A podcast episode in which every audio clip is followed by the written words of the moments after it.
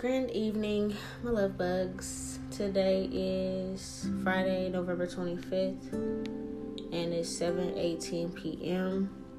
Um, on this episode, we're gonna be breaking down the story of Nefertiti, um, and just go from there and find out what we find out. I know that she has connections with one of my past lives, Amunet, and my father, Akhenaten.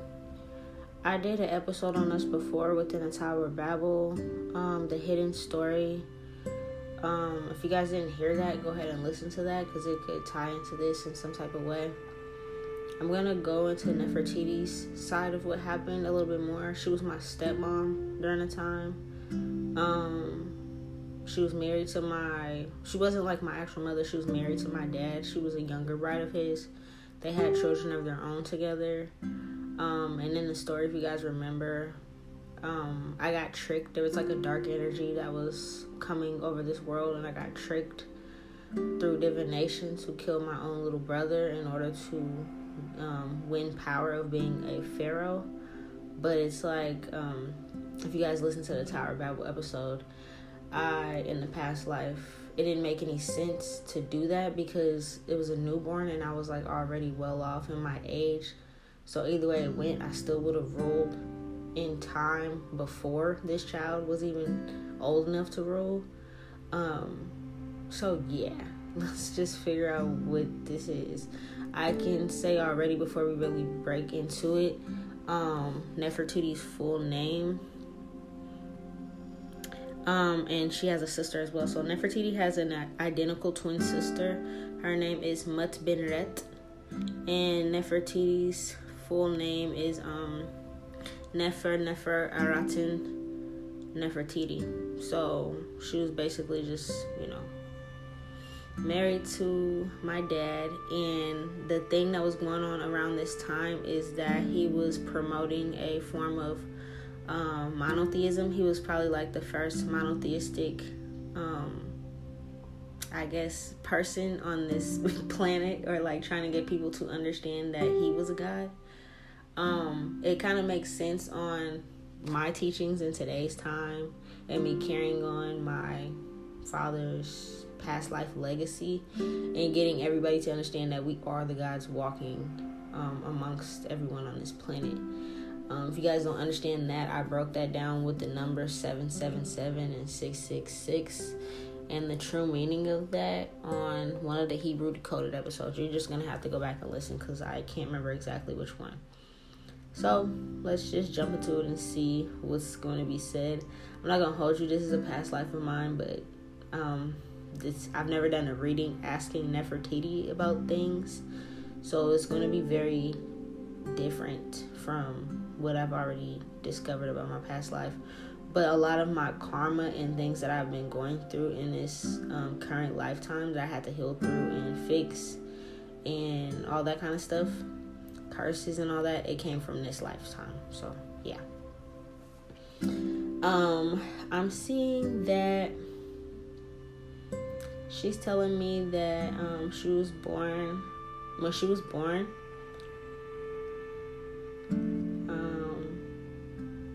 She was born through a time where there was like mm, wow. It's kind of picking up that she was, this is stemming from the last story, so it's like going on from the twelfth century to the thirteenth dynasty. Excuse me. From the twelfth dynasty that we just left off with the plague with Moses and everything. And remember I said that um they picked a certain group of nine people to restart the next chapter, the thirteenth dynasty. Um she was born during that time and she was raised up during that time. Her mother and father were the ones that were picked. So her dad was a formal firm uh, excuse me Farm, former, my old country ass. Her dad was a former um, soldier, and he made it out the plague, and he was chosen to actually be the next emperor.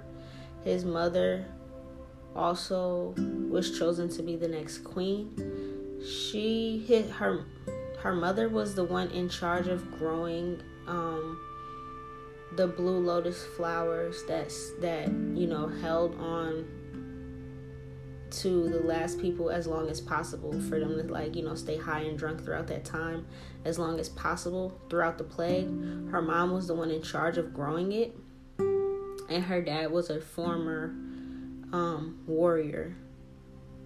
So this is why they were both chosen to be the next king and queen, the next king and queen of the thirteenth dynasty.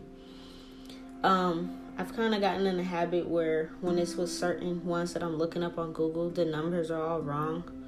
So I'm just not going to pay attention to that. The numbers, it says something about like the thirteen hundreds basically, or like, you know, but then at the same time it said the eighteenth dynasty. So I'm just not going to pay attention to that anymore. I'm just going to go based off what the gods are telling me. And this is literally the next dynasty. Her mother and father were chosen because he was a very strong soldier, um, turned next emperor, and she was the one that created or like grew the blue lotus flower, was teaching them about it. She was a healer, so that's how they were able to escape this plague. Yeah, they were also chosen by the gods. Is something that it wasn't just like because of them being a strong soldier and the person that did this. It was like the high priestess at the time, um, Neferu Pata. She seen it in a dream exactly which two to um, elect to be the next rulers of the next dynasty. Hmm. I see that they had a pair of identical twin sisters. Um, which was, I said her name earlier. It's a little harder to say, hold on. Mutbenret and Nefertiti. I do see that they have enlarged skulls. It, this enlarged skull thing actually came from a new way of doing things, so not all beings or all people in Egypt had these enlarged skulls. If you guys have ever had babies before, um, you would know that you have to shape the skulls of the babies in order for them to kind of have the heads that we all have today. So they um, literally like allowed the shape to be exactly how babies' heads are when you first push them out, and to anybody that has had kids. So if we in today's time did not you know, shape our baby's head, um, they would probably have enlarged skulls because of her, like the crowning process and when they're coming out of um, the woman's womb. So she's explained to me like that's actually why they had the enlarged skulls. But in that time, their her mother and father chose to do that because she felt like um, it would allow more knowledge to be able to you know enter the brain during that time. Um, they were not cursed when it came to any, anything. They avoided all of that stuff.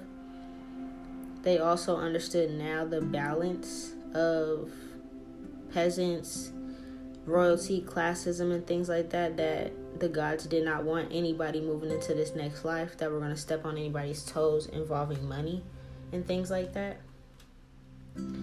Her mother and father actually were in love um, when they left here. So, you know how I was saying in the last story that um, a lot of people just had to, like, quickly marry people because of the plagues and they didn't want to be alone in the next lifetime when they reincarnated. They were already together as a healer and a warrior um, in this past life. They met when they were younger. They didn't have any babies, though, until they made it to safety and they made it out of the plagues. They also um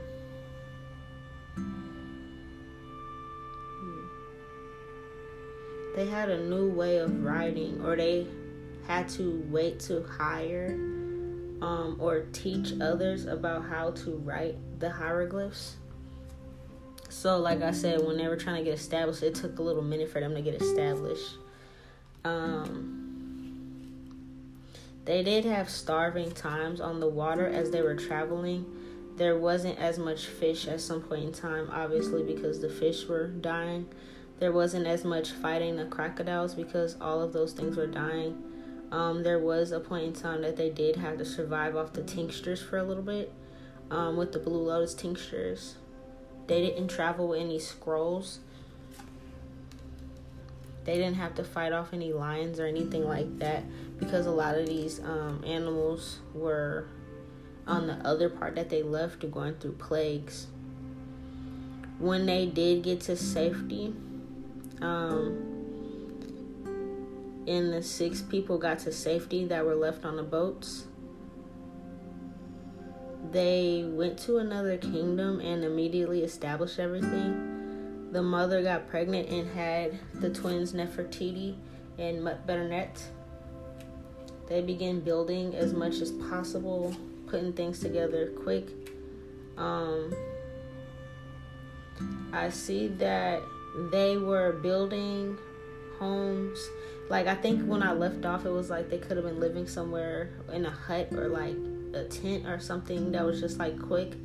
And from that, um, it's like he built the dad, or not just the dad, because there was like other people too. They could have had like builders and stuff with them.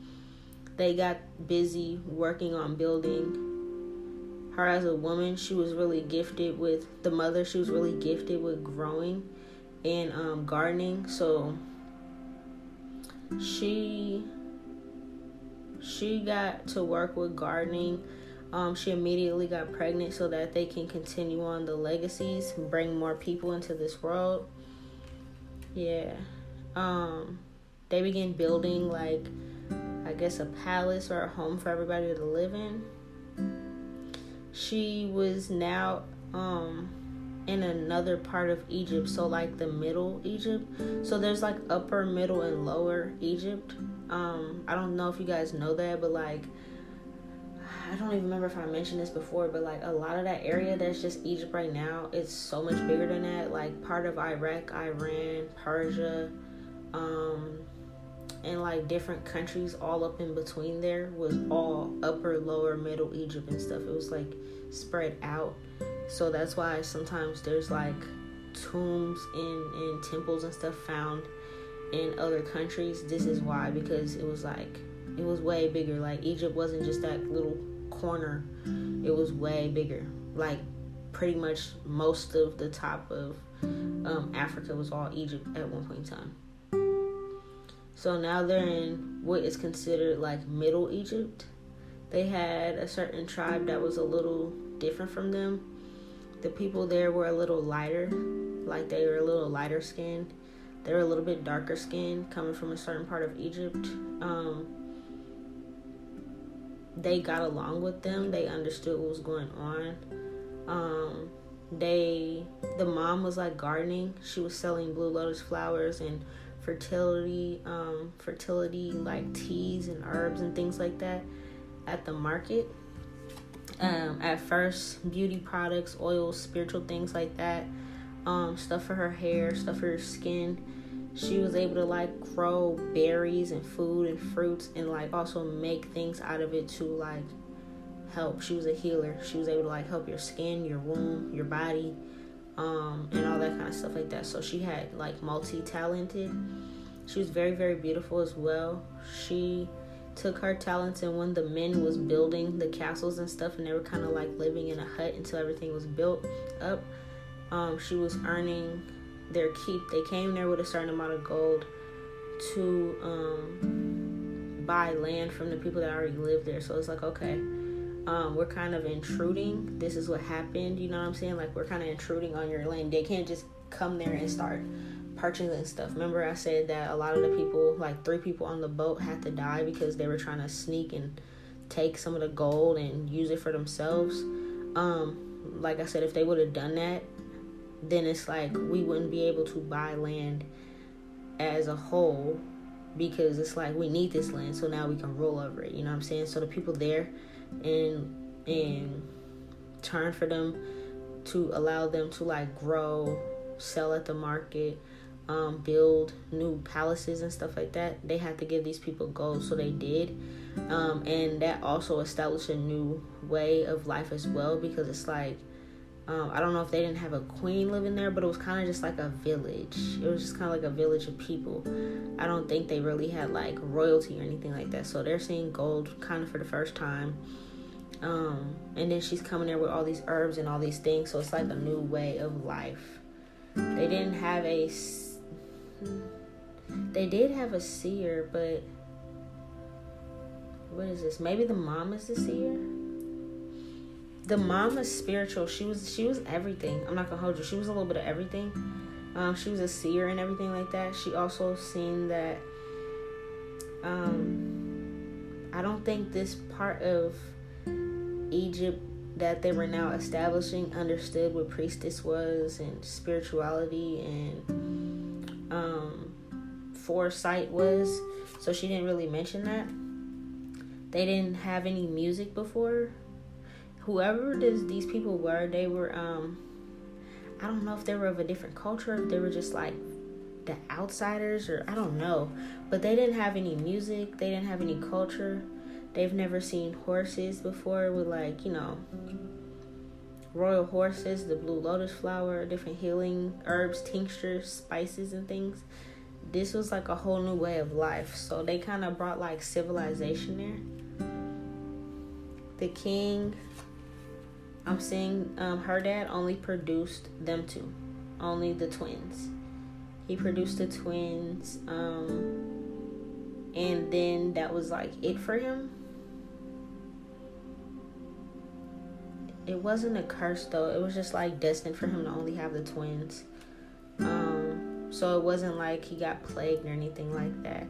It was because they were very gifted twins, Nefertiti and Mutbenret. Um, I see that...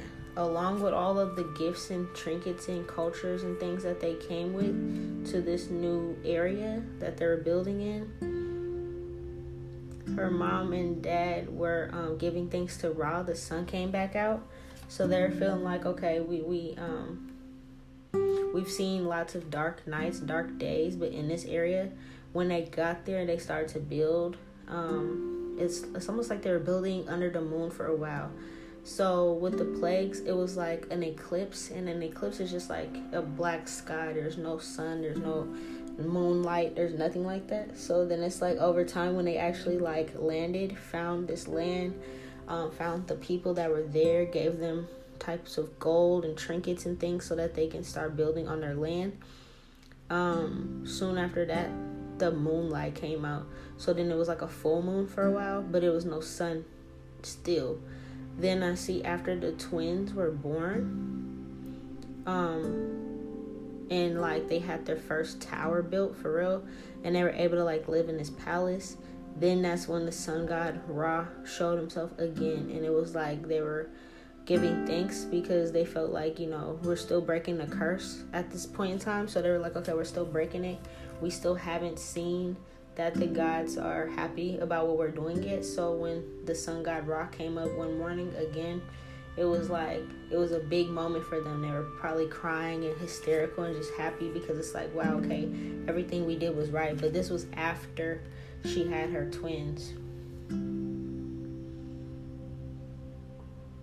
They were working very hard. Um, they had to um, also make deals with the people that were there before, and you know, they had a, a a baby goat that they were traveling with, and the baby goat now became a full goat, and it was a female, so they had to um get that goat to mate with their goat so they can have more um more, you know what I'm saying, like more goats so that they can have milk, food, things like that. Um, this came about when Ra came about. It was like some type of sign for like, okay, now this um, this baby lamb is now a goat and it's old enough to like start to um, procreate again. So it was like they were seeing themselves coming out of dark times slowly but surely. Um, every day they went out and made an offering to the sun god Ra to keep him happy if anybody got out of line, or, you know, they felt like anything was getting hard, they had like certain worship times or certain times that um, they would go and worship him and not work anybody too hard. Even even though like the people that they came across, they were different colors than them, they didn't make them feel like, oh, you're less than me, you're more than me. They made sure that everybody was really equal. People rested, um, people worked. Everything was like really fair. They were like kind of walking on eggshells because they were scared of the plague that they just left behind. I'm gonna pause it here.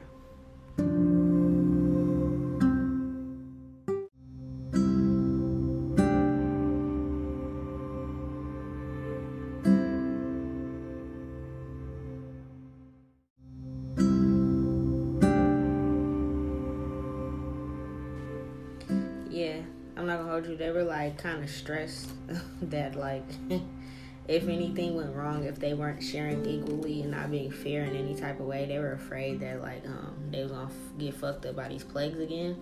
So they they were like walking on eggshells with the gods. They were like praying to them a lot, giving lots of offerings, treating the animals right. Um, I see that they had like maybe one or two horses that was riding with them. Um, they took care of them, made sure that they were decked out in like, you know, feathers and gold and different things like that. Even though the queen was the queen, she didn't walk around like, I have all this money, I'm doing this. It's like everything was fair. Um, they were constantly crying. They're really sad because they're probably having dreams and visions about um, dreams and visions about everything that they left behind, just to remind them. But I see that they were praying to the gods and doing certain forms of magic.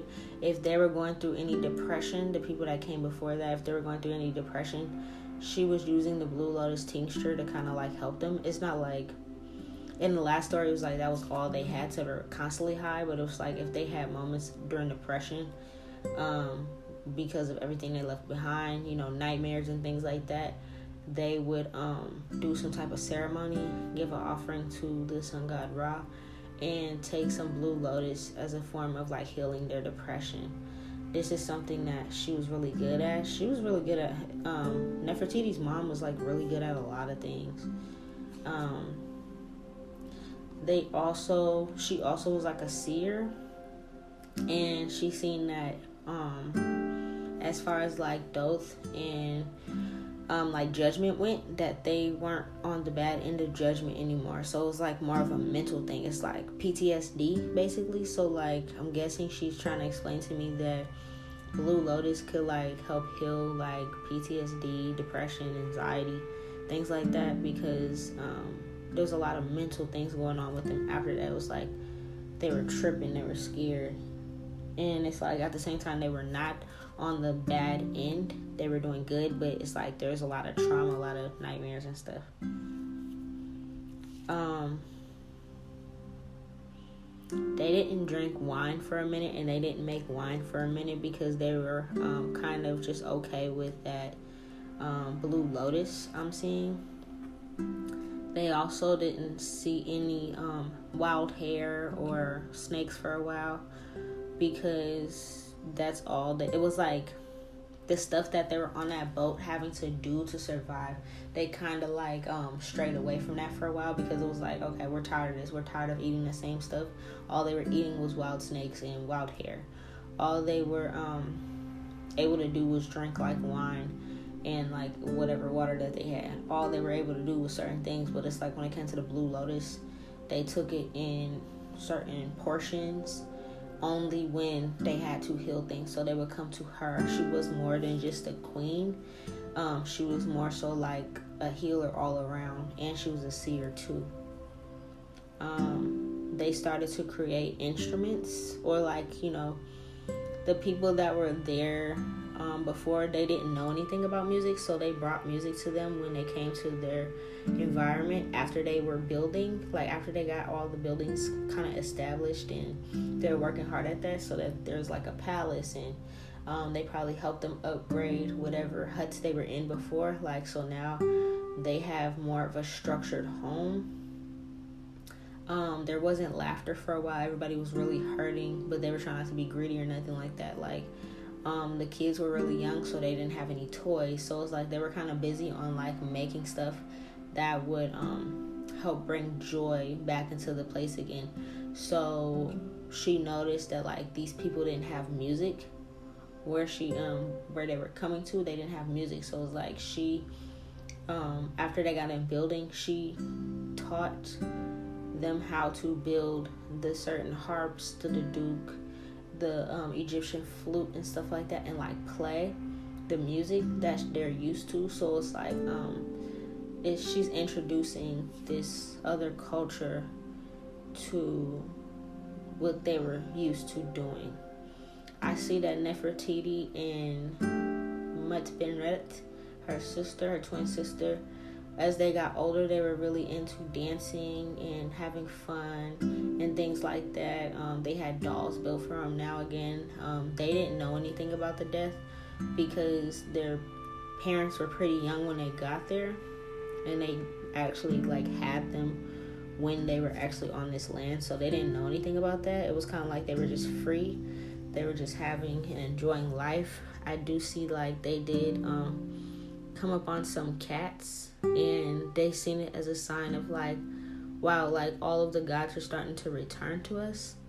Um, they haven't seen these animals in a while, and it was kind of like mm, out of the norm. Like they haven't seen a bird in a while, so now they're starting to see more birds. Now they're starting to see cats, and now they're starting to see like, you know, different animals, um, yeah, different animals that it was like, um, the gods were sending them as like a spiritual clue to let them know that they were doing the right thing. So now everything's established, and there's like royalty, there's hierarchies and stuff, but there's no distreatment of the people that have less than. Everybody was kind of equal to at that time within like love and money and things like that. So it was a very fair place that they're running. They were establishing a lot of like palaces. So the middle um middle kingdom, or like middle Egypt, was very like beautiful. It was more than just like, you know, in today's time it just kind of seems like everything's like that sandy brown color. It was like they um had paints and colors and like dyes, and they were like painting um the palaces to look a certain way. You know what I'm saying? Like there was different patterns and colors and like sculptures and things like that. Um, this was something that like the world has never seen before because they're mixing two cultures. So I don't know what culture they stumbled upon, but it's like um, whatever culture they stu- stumbled upon, they've never seen these colors before. Um, and it was kind of like the twelfth dynasty. When they traveled down to Middle um, Egypt, the people in Middle Egypt never heard music before. They never seen these colors before. They never seen this. And it's like now they're kind of just like being a part of these people. They were just kind of like less fortunate. Um, so in a way, it was like when they were following the birds, it was like um, in a way they were following the falcons. And it was Horus, um, the, the sky god, that led them to these people.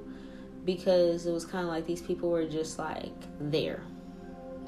They didn't know anything about happiness, laughter. I'm not saying they were just like sad as fuck, but it's like, you know what I'm saying? You know, when you hear a song, it brings you joy. Um, you have dolls for your kids. You have different forms of entertainment, beauty, makeup. They didn't experience anything like that before. If you guys even see like um, the statue of Nefertiti as she got older, it was like even her statue of her was like colored. It was like different colors, her crown and the gold. I think they use a certain crystal to um, make up like the pupils of her eye on her um, on her statue as well. So it's like they've never seen this before. Um, so it's like they were led to these people to show them a new way of life. So it's like they gave them color, they gave them pizzazz and things like that. These people were kind of just like hidden. They were just like a hidden people. I don't know why, but they just were.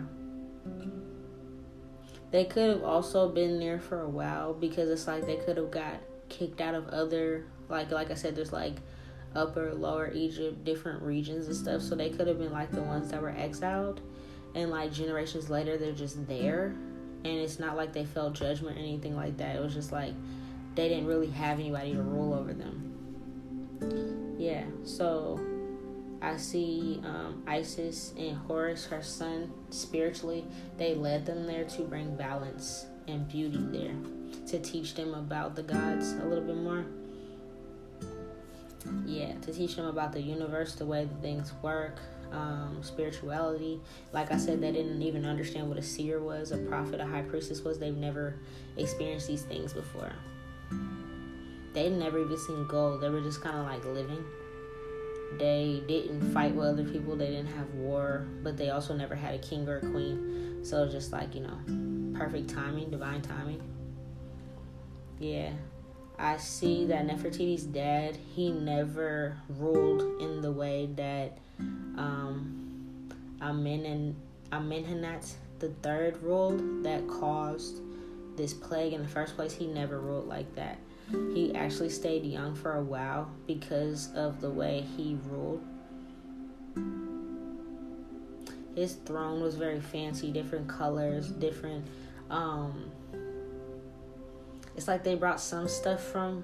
They brought some stuff, some traditions and stuff from the previous place. But, like, the egotistical, the, you know, the fucked up stuff they left behind. The culture, the colors, the way of life... how they would like design and make gold and like um their chess pieces and like things like that. It's like they brought that kind of stuff, their colors and things like that. Um the people there, they didn't know how to read or write hieroglyphs, so they had to teach them. Yeah. The king actually taught them how to um, scroll, how to scribe and things like that, so that they can read the scrolls. So there was like education going on so that they can learn. So these people, it's like I don't know how long they were there, but it was like they could have been shunned or kicked out. Um, or it could have even been like the people that, they could have been there for generations, because it's like in the Moses story, I say he was the fourth one. So there was... Um, three other ones, and I was asking the gods, like, excuse me, like, did they want me to like go back and do his, you know, like his dad's dad's dad to the first Amenhotep the first, and they were just like, no, basically, because it's like they all ruled like that, and Moses was the one that was not of the bloodline that was supposed to break it, so it kind of would have been a repeat story. Not that they ever had plagues, but it's like they just kept passing down the generational curses to each other. They kept slaves. They kept ruling it in a certain way. So it would have been a kind of a repeat story leading up to the story of Moses, right? So um, since that was about like three hundred years of doing this type of stuff, um, and then by the time the fourth generation came with Moses, it ended. So these people that are there, they were the ones that were exiled from, um, like, generations ago, like three hundred years ago. So now it's like, I'm not saying these people are three hundred years old, but it's like these are the offspring of these three generations.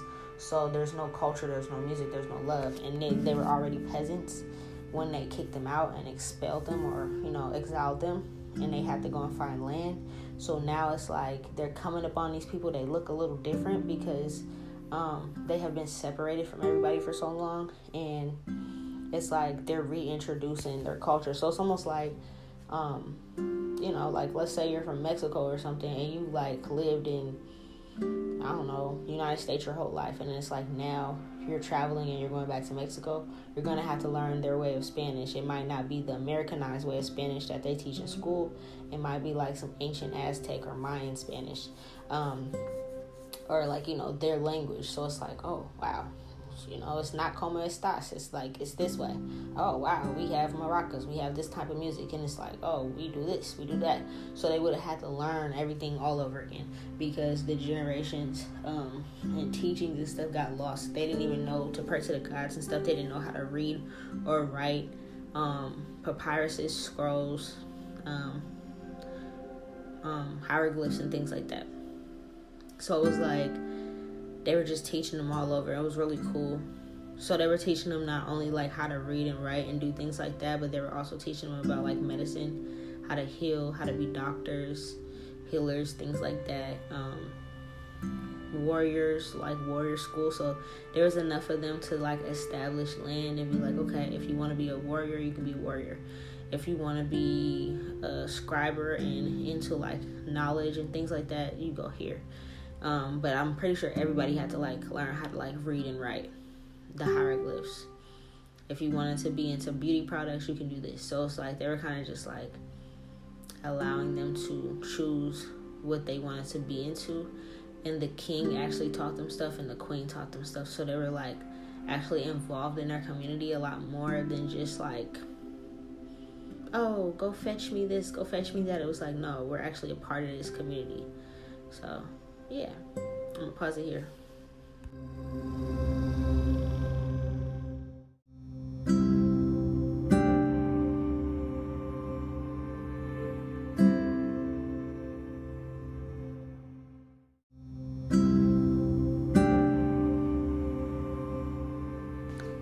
I see also they brought them just culture, music, sports. They were teaching them how to fish, how to row, javelin throwing, boxing, wrestling, weightlifting, gymnastics. They had like little board games and stuff that they were doing, um, archery, um, tug of war, different things like that, how to like drive or like steer a um, a chariot. Because it's like, it's more than just the horse. You got to kind of like steer the horse, tell them when to speed up, do different things like that. They didn't have any of those things. So they literally like brought them out of the dark ages in a way and like gave them culture. It was like a equal thing, like a win-win situation for everybody. Um, the gods led them to these people because it's like, in a way, it's like, if you really think about it, it's like divine intervention. Like, you guys were trying to find new land, and then it's like, it's healing a generational curse in a whole nother level as well, because it's like these are the same people that maybe like three hundred, four hundred years ago, their their um, ancestors were kicked out and exiled and shunned from all of these beautiful things about this culture. So even though these were the same people, they looked different. These were the same culture. They were just like the exiled. So they never got to do sports and this and that and that. And it's like as the time went on, they weren't reading or writing or building or doing anything, music, dancing, dolls, perfume, nothing beautiful that um, Egypt is known for. They weren't doing that. So it's like now another way to break the curse as well is the gods set them up in a way to find them and to introduce them to this again, so that the ones that were like left behind, forgotten, exile, they can also be introduced to it again. So it's another way of breaking like curses from what this um Amenhotep the first, second, third all did. So that's why like Moses' sacrifice was so big, because it's like you, you gotta see it on like hella different levels, you know what I'm saying? They brought them wealth and things like that. Um, I see that they really got skilled in practicing with um, chariot riding, fighting um, with swords and things like that, while um, on chariots, like, you know, war tactics and stuff like that, how to um, make swords and daggers and spears, and like um, practicing like that, so the warriors were like really doing their thing in case they had to defend themselves.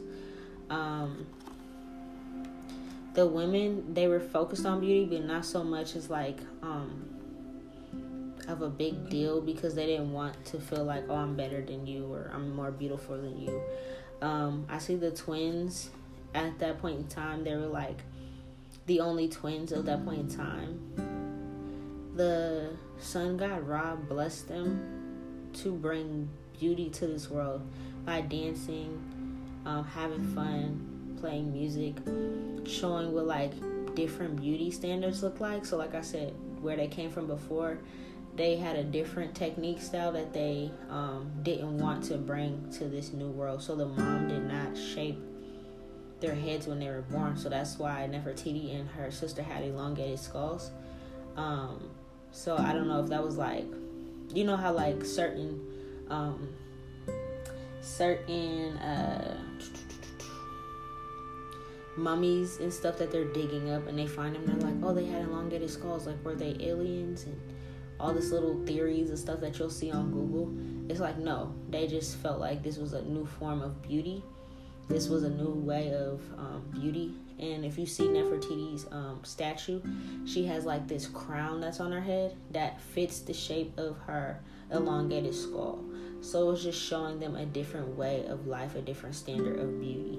That's really it. So it's like after that, everybody else born after these twins, they wanted to look like them. So if there was a time period and they were finding these mummies that they shouldn't be finding, this is why their skulls are like that, because um, Nefertiti and Mutbenret were like the new ideal beauty. The mom really did it because she wanted um, them to be like smarter, wiser, just look a little different. Yeah, I see that they had lots of ceremonies under the moon. They um, were very fair when it came to like truth and justice. Um, they spoke their truth. They did like ma- magic together, I guess, or like healing magic together. Like, um, how can I explain this? Like sitting under the moon, maybe having like bonfires or something like that, having different ceremonies that they would do to bring more change, having meetings to see what they can change and make better. Um, everybody was involved. The security didn't really have to like, you know, like before on the last story, it was like the security was like captive, cap, capturing um, prisoners if they were like peasants and they were like thought to be stealing or doing stuff, and they would feed them to the lions or like do something really fucked up, kick them out, exile them. It was like they didn't really have a need to police, I guess, like police over their own people, because everybody was like fair. If there was something that was not right or they felt like weird about it, then when they would have their like midnight ceremonies or whatever they would do under the moons, it was like um, they were able to like hash it out and like get to the bottom of it and like be fair in that. Yeah, so nobody had like sleepless nights. They're like trying to figure out like what's the problem. If you feel like somebody has more than you, let's talk about it and like let's figure out a way to fix it. They would have like a lot of um, um, talks and stuff, drinking wine at some point in time. This is when they would drink wine. This is when they would um take the lotus flower tincture and like kind of be like high. They kind of like be high and like a little drunk and a little buzzed and like have fun, play music with each other, figure out ways to like balance out stuff, um bond. It was like a healing ceremony. Like, okay, what's the problem? Let's talk it out. Everybody's high, everybody's drunk. They're kind of like, oh man, my bad, I love you, like, I didn't mean to make you feel that way, like, you know what I'm saying? So it was like healing sessions.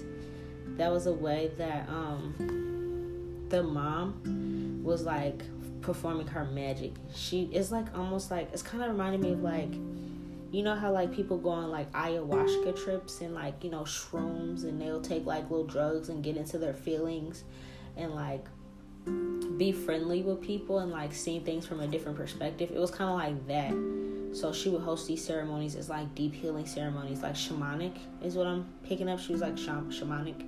They're like shamanic healing ceremonies. They would have candles lit and like bonfires and all that kind of stuff going on. And they would kind of like tap in with the cosmos and like, you know, they wouldn't kill anybody or hurt anybody. They would just kind of get to the bottom of it.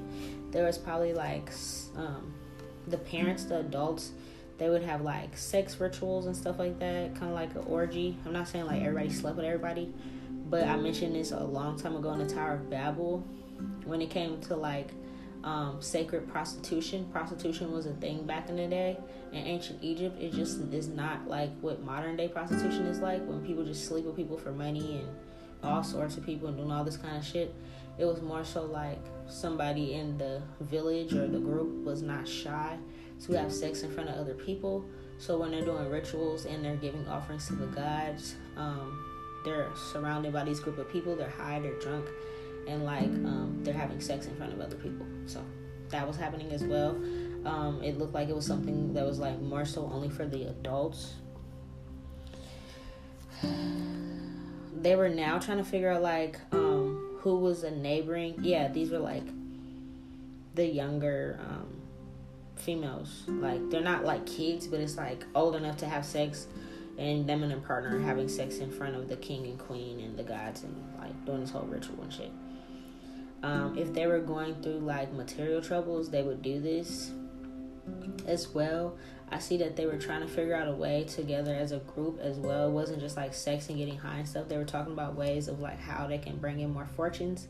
Because right now at this point in time, they were just kind of like making their own gold. They were making all their stuff, but it was like, um, we need to start trade again, because that's what um, was making the other part of Egypt thrive, was like trading with other places.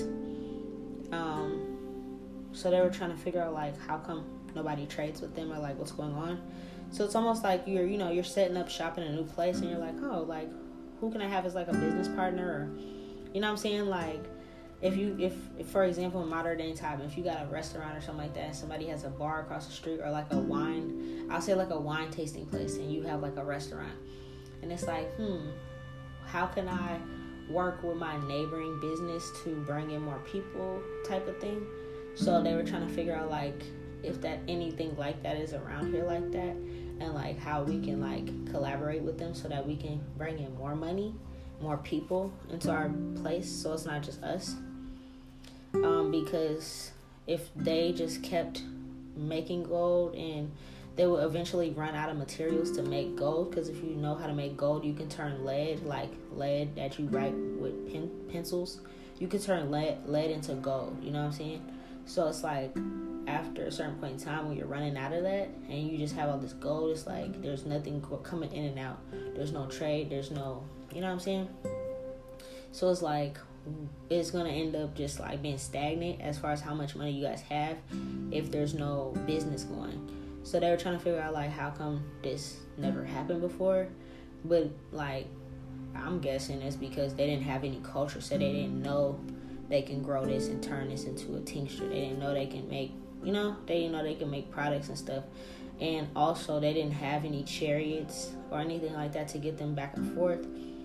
Um, around this time now, they're like the horses are having sex, so the horses are having ponies, and the ponies are growing up. So now it's like, okay, we built these chariots, we're teaching people, let's see um where we can travel and see if we can find people to trade our goods. So the only reason why this wasn't happening before that they were there is because when um the generations before them were put out, they were put out without anything, so they had to like walk there, or like, you know what I'm saying, like they were just shunned, so they didn't have anything. Nobody was really fucking with them. They didn't have any talents to make market stuff, to sell in other places, to trade. So that's why it was just stagnant. So they talked about things like that as well, and how to like perfect their craft, how to perfect their business, um, how to get stuff on boats and get stuff on chariots, and like go and find different towns and like speak about things. This is something that the mom seen, um, as being like a high priestess, that um, if they don't start to do stuff like that, then it's like their mm, their uh, kingdom would like amount to nothing financially, because like I said, you can only make so much gold, but if it's sitting there, it's just like it's just sitting there stagnant. Yeah. So some of them got on boats and like was um, traveling to see like um, where they can go and find people and like um, make some type of trade system on the Nile River, and see if there's more of the Nile River to go down, and see who's staying there, and like if they can, you know, travel and find someone to trade with. And then like other people were like traveling by um, chariot and horse, and like they were bringing some products and stuff as well. Um, I see that they were very scared to go like back up the river towards the other part that they left. They kind of felt like that was just gone. Um, that was like it. They were like, they knew that place was like cursed after that. They were just like, nah, we're not going back that way. So let's go down further and see if there's more villages and people along the other side of the Nile River that we can trade with. Because they're just like, hell no, we're not going back up there. Like, it's like, don't walk backwards. Don't go back to what you know is horrible, you know, like they're just like, nah, they considered that like done. Yeah, they were afraid that like if they went backwards, it would like be cursed again, so they're like, fuck that shit. Um a lot of the hermits, or like they were considered hermits, like the people that were just shunned and stuck there, they never have thought of this before, so they went with them, because it's like uh they needed to travel and see how things worked. So it's like they were in a way like training them. It's like on the job training and like, oh, this is how you trade. You've never traded before? Okay, well, one of you guys, you come with us and we'll show you how to make conversation with other cultures, how to show them, hey, this is what we have, this is what you have, and trade back and forth and, like, you know, have a marketing thing, have a business. So a lot of them, like, traveled with um, the king and queen and, like, the people that came from the plague, and um, they showed them, like, how to be a successful um, kingdom, because it was, like, it's imbalanced. We can't do everything. You know, we got to teach our people, and it's, like, hands-on training type thing. They never knew how to make material success. They never knew, like, how much to charge people. What is a fair trade? What's not a fair trade? The stuff we need in our kingdom versus stuff we don't need. You know what I'm saying? Like, stuff like that. So, they travel with them. Um, yeah. They also, I see that they came back with, like, a lot of things. They came back with new animals. Like, some of the people that they went to, they traded, like, a horse for, like, oxen. So, now they have ox. And it's like they might have came back with like a female and male ox. Now they have more horses and oxen. So now they can like eat different meats on top of just, you know what I'm saying? Like, of course you don't want to eat your fucking uh, horses. But it's like um, their horses are reproducing. So they're able to be like, oh, we'll trade you a baby pony for this. And we'll trade you that for that. So it's like they came back and had ox. They came back and had different like seeds for different plants. Um... And then the neighboring places, they had, like, gold that they've never seen before. Or they had, like, different things like that. Or it's like, okay, well, you like these blankets? We can make these and bring it to you once a month or something like that. Um, some of these people had different types of dogs that they've never seen before. Um, yeah, just different things like that. So they were seeing, like, what that really looked like. Also, when they were going to trade, it was like these people were also, like, coming upon a new, um, these are all Egyptians, all Hebrews, but it's like they're all spread out. So it's like um, when they're finding these people, these people might have cobra snakes, and like they might have had a certain type of snake, pythons or something, and now you have a cobra. So it's like, hmm, we'll take that cobra, you take this, we'll take that, you take this, different stuff like that. They're also, um, now that they're trading, they're meeting people, um, being attracted to other people, falling in love with them. So now the um, different tribes, like I said, there's twelve tribes of Israel, they're mixing together because it's like, wow, I was just being a merchant. I just was supposed to go down here for my kingdom and stay out there at the market for a while, trade them. And then while you were in town, somebody and you like were attracted to each other. Um, you're single, they come back, you're married, and it's like, oh, now you have another way of life. Now that person's introducing their culture to this culture, and it's just like, it's just growth now. So now the coin is starting to like move around more. It happened really quick too. It didn't take long to make money. Um, and the queen was like just very nurturing, very caring. Um, there was a lot of peace um, restored. I see that like when they got exiled, a lot of this stuff was ruined, ruined like harmonious vibes, um, you know, things like that. They didn't know how to like love other people. They only like were circled around like a bunch of sadness. So it's like they showed them like the way of the world, how things work, how to make money, how to like make friends, make new lovers, make new business partners, you know, stuff like that. Teach them how to read and write. Um, bringing these other people's scrolls and information, they were able to see like elephants and like, you know, just different cultures. They're like, wow, we've never seen this before, because um they were just stuck in like hermit, like they were just stuck as being exiled, and they were scared to go to any other kingdom, or they didn't even know there was any other kingdoms because of them just being stuck there for generations. There were some women, women like able to control snakes by flute or like belly dancing. Um, these women dressed differently. Some of them didn't cover up like where they came from in Egypt. They were like walking around topless, and it was just like, oh wow, like wow, this is different. You know what I'm saying? So it's just like a lot of differences in them, but it was like really beautiful because it was like the gods wanted them to experience this, um, because it was like, this is how things are really supposed to run. It was very beautiful. Um, and I see that, like, sometimes they would stumble upon a culture where the woman was, like, the one that um, they would have the answer to, almost like Queen Sheba, where she was, like, the one that ran things. Um, she kept a hold over things. They were able to see different goats, like maybe rams. It wasn't just goats, it's like rams. Um, different, like, big cats, lions, tigers, things like that. Um, different animals, different birds and stuff. So it was, like, really cool. I do see they um, they never would have experienced this if they didn't have a king and queen, because it's like they just, they, I don't know how to explain that, but it was just like they never experienced this type of stuff. So they will always bring one of the, like, hermits, I would say, that were exiled. They always brought them so that they can see. And another way this was happening is because it's like this was also breaking curses, because it's like that made the gods upset that they were there stuck for, like, hundreds of years, not knowing any true beauty of the world, and just stuck and afraid and without family, without culture. So it's like every time they just went out and took a simple trip, it was actually breaking a curse. Traveling and experiencing and all that kind of stuff. It gave them, like, a spark back in their lives, a reason and a way to live, a purpose, basically. Yeah, so they didn't have to, like, live in sorrow and feel like, oh, no, we can't go here, we can't go there, like, you know.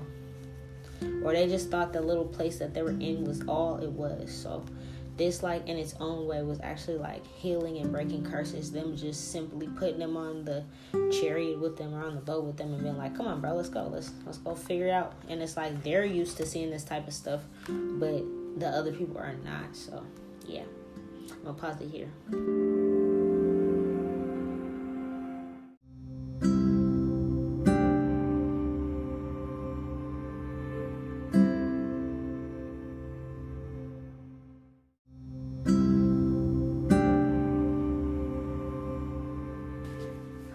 My son just woke up, so I'm going to um try to get through this part, and then I'm gonna probably make, like, a part two or something like that. Um but yeah, so I see that they didn't understand magic, craft, occult knowledge, anything like that. Um the gods, ceremonies, nothing like that. They never rode a horse before, so they brought a new way of life, a new change. Um, culture, experiences, and things like that. And all of these things were a way of, like, healing so that they wouldn't be burdened by having to go through these plagues again. The cosmos were very proud of them. The land was very fertile. During this time, I see there was actually, like, grass and trees. It wasn't just sand. So I mentioned that before, like, um, modern day Egypt and stuff is just a bunch of sand and stuff, and it's because the land is cursed, because not only did they do this digging up tombs, they've been digging up tombs for centuries.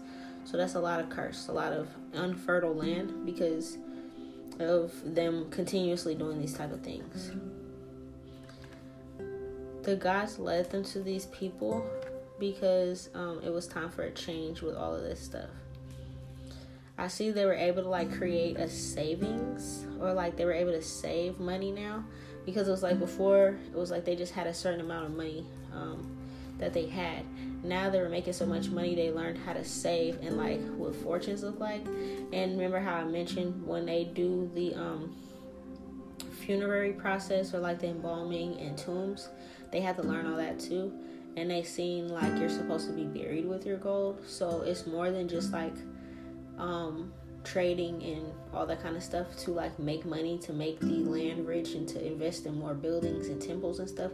It's bigger than that. It's more so, like, also people, everybody needs enough gold to have in their um, tomb so that they can be born into success in the next lifetime. Um, she taught them, like, herbology and um, healing, things like that. How also, like, taking care of your plants, nature, garden, Um, how to make wine, how all of these type of things can also be healing for certain purposes. These certain tinctures, like I said, were meant for, like, um, curing P T S D and stuff. She didn't just keep that knowledge within herself. She taught other females and things like that how to um, make these things, how to um, do this type of stuff. She also taught her two daughters. They brought this to other places.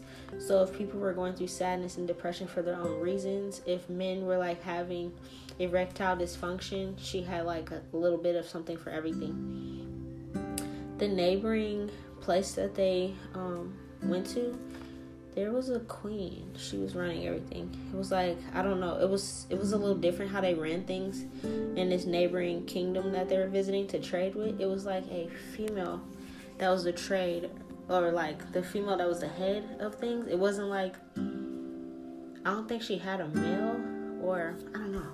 For some reason, she's giving me Queen of Sheba vibes. So hold on. Let me look up something real quick.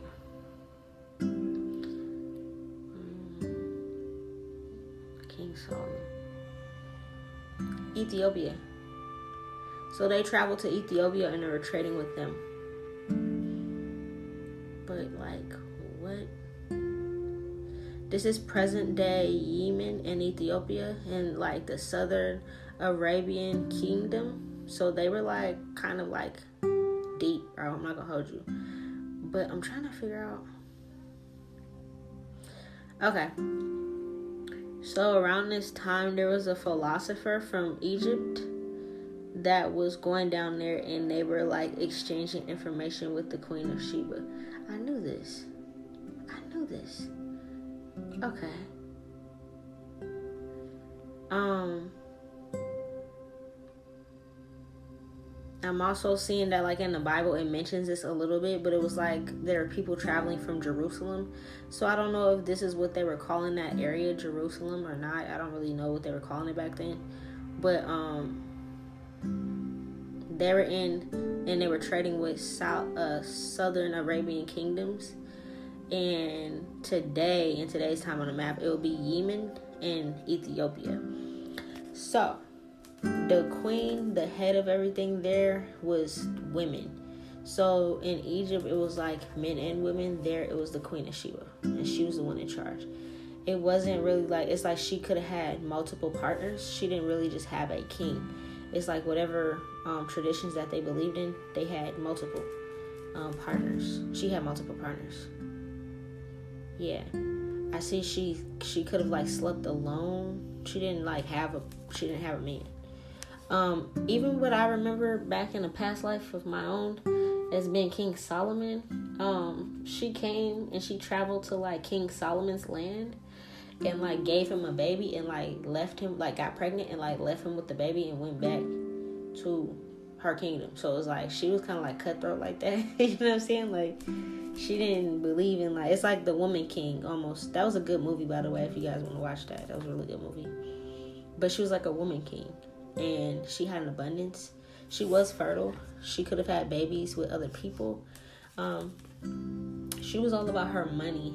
Um, and there was a certain philosopher that was coming from Egypt and trading her information and knowledge for gold, coins, abundance. She had an abundance of money. So it was like um, the trade went really well because they were able to get different types of gold. They were able to get like whatever they created in gold. There, it could have been different from Egyptian gold, or just the artifacts and things that they made could have been different as well. She's never um, seen lions and stuff like that. She could have had a different form of big cats. She never had a domesticated cat before. So they were like, you know, bringing in different things like that. She could have been riding like elephants. She was riding like elephants and like different animals like that. So it's like um, these are different people. She didn't, yeah, I'm saying, damn, that's deep. They ran into King Queen Sheba. She didn't have an actual lover. She had many lovers, but they didn't rule the kingdom with her. It was just her. She made decisions by herself. She didn't have to consult anybody for that. Yeah. She mourned um, a lot of losses. Like, she um, was in control of, like, the war. So she had to, like, um, go through a lot of things. If things were imbalanced, she would maybe hang them or kill them, um, chop off their heads. Like, she was, like, really cutthroat. She made a lot of decisions based off, like, her spirit. But she didn't have, like, a king and, a, you know, like, a king and a queen to balance that energy off of. It was just like her. So I'm seeing some of the Egyptian um, stories that are written about their travels to these other places and merchants and stuff. Queen of Sheba is mentioned in this. I don't know if they were um if they're able to tell this in the tombs, but this is like there. It's there. Or it could be on like a papyrus or a scroll somewhere that they have trading and dealings with the Queen of Sheba. Um, they showed her chariots. She had a different way of doing things. People would carry her around everywhere. She would either like, you know how you see um, people have like this fancy thing that sits on top of the elephant, and it's like they sit on top of this throne that's on top of the elephant, but it's like fancy and there's like pillows and stuff in there. Or it's like if they didn't have it that way, she had a bunch of strong men like carry her throne, um and she would just sit on the throne and they would like carry her around everywhere. So like her feet really didn't have to touch the ground if she didn't want to. Like she was very worshipped. And then she's running into people where it's like the women kind of got down and dirty in the garden and was healing and doing all this type of stuff. So it was like two totally different lifestyles. She was the Queen of Sheba. She didn't have to do much at all. She just called shots, um, took charge. She um, rarely gave out gifts. Ah, they had peasantry or classism there as well, but it's like they're not there to be like, oh, don't do this, because it's like they could have believed in different gods. So they weren't trying to be like, um, you know, run your country this way, because it's like that's that's kind of bad for business. That's your business for your people. You're already used to doing it a certain way. But the philosopher did share the story, um, the third, uh, the twelfth dynasty plague with her. She got it, and she was not trying to hear that. I'm not gonna hold you. She was not trying to hear that. She did not have a seer. She didn't have a psychic or anything like that. She didn't really work with anybody. She just called the shots. Um, if she wanted to travel and like um, get with somebody, she'll get with somebody of richness, that's balling, that's rich, that has her own kingdom. As a man, she'll sleep with them, bear them a baby, and then leave them with that baby. Yeah, so she didn't even raise her own kids. She has kids that are um, in other places, that were brought up in other places with other cultures. And yeah, I'm not gonna hold you, she could have like maybe like nine or ten kids that she's never had to raise. The men had to raise them, and she would leave them, and they wouldn't even be able to like raise them as a family um in her kingdom. It was like, no, I'm the Queen of Sheba. I'm not about to sit here and breastfeed no damn baby. I'm about to pop this baby out, keep it pushing, here you go, that's your treat. You're worthy, you know, you're worthy enough to have a kid with me, raise my kid up right. And that was just it. Like, yeah, she's cutthroat, bro. Um, this is filthy. She um, didn't have boats or anything like that. Like, they kind of did things very differently. They traveled by, like, elephant or something like that. I'm also seeing, like, for the first time, she was introduced to, like, horses and um, chariots and things like that. She didn't know how to ride a horse. She didn't really care about that either. She didn't care about learning about that, because she's like, no, I like doing things my way. But she did kind of pay attention to what they were saying throughout the plagues. She just, yeah, she just like, man, that's not gonna happen to me, because she doesn't believe in our gods. So she didn't believe the plagues would happen to her. She was cutthroat, bro. She was a little cold-hearted, or like people thought she was a little cold-hearted because of how she ran her place. She didn't keep people held captive. Um, if they didn't listen to her, or they didn't believe in what she said, she would, uh, Jesus Christ. Um, if if people disagree with her, she would like kill them. She didn't have prisoners and shit like that. She would just like kill them. Yeah, she had very noble like noble um, warriors at her side that that like was at her beck and call for anything she wanted. So other people did the trade for her. She would just oversee it and make sure things were traded. When they came, when the Egyptians came to Queen of Sheba, in that like southern Arabian area. Um, they brought new snakes. They brought her the story of the twelve plagues so that she could learn. They brought her um, different things about, you know, their gods and things like that. Um, how to heal, um, you know, gold, um, money, um, trinkets, things like that. Um, different herbs, flowers, seeds, and stuff, so that they can help heal through whatever diseases or um, mental illnesses or anything like that. She um, she accepted their gifts, but she was very stuck in her ways. She didn't want to change anything like that. She kind of felt like um, that's y'all. You know what I'm saying? Like, they believed in different gods, so she was kind of like, that's y'all. That's that's what you believe in. My gods that I believe in, if she believed in any gods, it wasn't like that. She was just like, nah, I'm good. So when they left, um, she was able to see, like, oh, okay, cool. Like, sometimes you guys may travel here, you might travel there. They could have brought maps, or they could have started to map out areas. Like, this is where we are. We travel down this way, down the river. So they could have started to draw maps and stuff like that. And they were able to see things a little bit more. They shared this with her. Or she could have had maps and shared it with them. Something like that. She could have taught them, like, Arabic. Because, like, um, the maps were written in another language. I know from studying um, cult- cultural history, the first maps were written in Arabic. So it's like they're speaking Hebrew, she's speaking Arabic. So there was, like, a speech difference. But she was very, like, she barely would leave her place, and when she did, it was like only to benefit herself. Yeah. Um, they dressed different sometimes in certain areas. It got colder, so they provided them with, like, different things like that. Like, they could have been in the southern part, so it's like um, it would get colder there, so they're not used to that. They're used to heat and the sun god Ra heating up everything. They're used to wearing sandals and flip flops and stuff. So they were seeing different, like, seasons. She provided them with, like, different blankets, or, like, even, like, um, clothing that would keep them warm. Boot, boots or shoes, or, like, you know, something that's not, like, sandals and flip-flops like they were wearing in Egypt, so that they can stay cool. She had a different way of um, um, preserving the dead. Of course, they had, like, mummification and tombs and stuff. She had a different way of preserving the dead. I'm not really sure what that is. I would have to look into that, but I just see, like, when she would kill people, they had a, just a different way of preserving the dead. Um, nobody dared to cross her because, like, she would take anybody out for, like, looking at her wrong. She was, like, very, like, cutthroat, bro. I'm not going to hold you. So, like, I'm like, why do I feel like this is Queen of Sheba? So, on their travels, some of their merchants actually um, ran upon her. Not ran upon her, but it's like, you know, they stumbled upon her kingdom in South Arabia. And, um... And, like, yeah, they just got to experience what the Queen of Sheba was like, and, like, came back with, like, stories from her, um, maps, different things like that. And then, like, um, they left her some stuff about how their cultures ran and things like that, and, like, what happened in the previous dynasty, and trying to warn her. But she was just like, eh, that ain't gonna happen to me. I don't believe in plagues. I don't believe in this. I don't believe in that. These are not my people. So, yeah.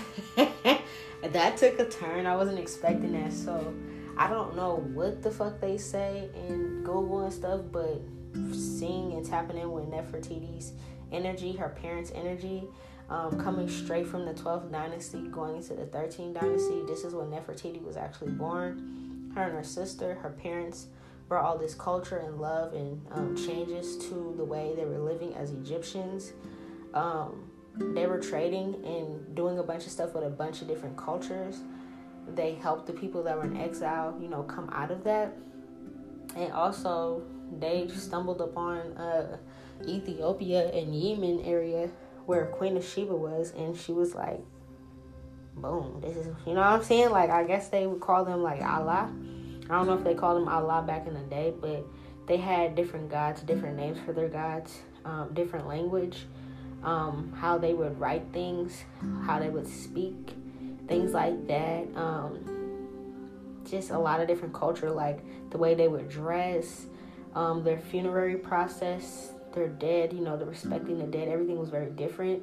Um, she didn't believe in having no damn pharaoh on her side, no king. She was like, fuck that shit. If I want sex, I'll go out and travel for it and stumble upon a king, and he gotta be worthy enough, ball enough for me to leave him a kid. And that's my present to him. You feel me? She just felt like, oh, my presence is a present. So you lucky if I sleep with you and give you a kid. And if I do, I'm out of here. You got to raise that kid. So I'm not going to hold you. The Queen of Sheba can have like nine, ten kids out there from different cultures that like the um, Arabic, Ethiopian energy is like mixed in with other cultures. because of her. And when she would travel, she would come with everybody. It's like, okay, if we're going to leave, we're going to travel. There's probably some people making sure everything stays good on her land. But she's going to travel with warriors. She's going to not let her feet touch the ground. She's going to travel by elephant. And when she get off the elephant, they're going to bring her to this, like a six-man. You know how, like, people carry your body in a casket and it's, like, all these men carrying you? It's like that, but she's on her throne. And, like, you know what I'm saying? Like, people throwing roses and shit. Like, it's just, like, very extravagant. So, yeah, they were like, what the fuck is this? We ain't never seen this shit before. So, yeah, that's really cool. I'm going to pause it here, and that's going to be the end of episode one for this. We'll probably do number two either later on or um, tomorrow, because my son just woke up, and um, while he's doing his little potty, we're potty training, while he's doing his little potty break, um, I wanted to hurry up and finish this so that I can um, get him some food and stuff. So that's all I got for right now. Stay tuned for more. Peace.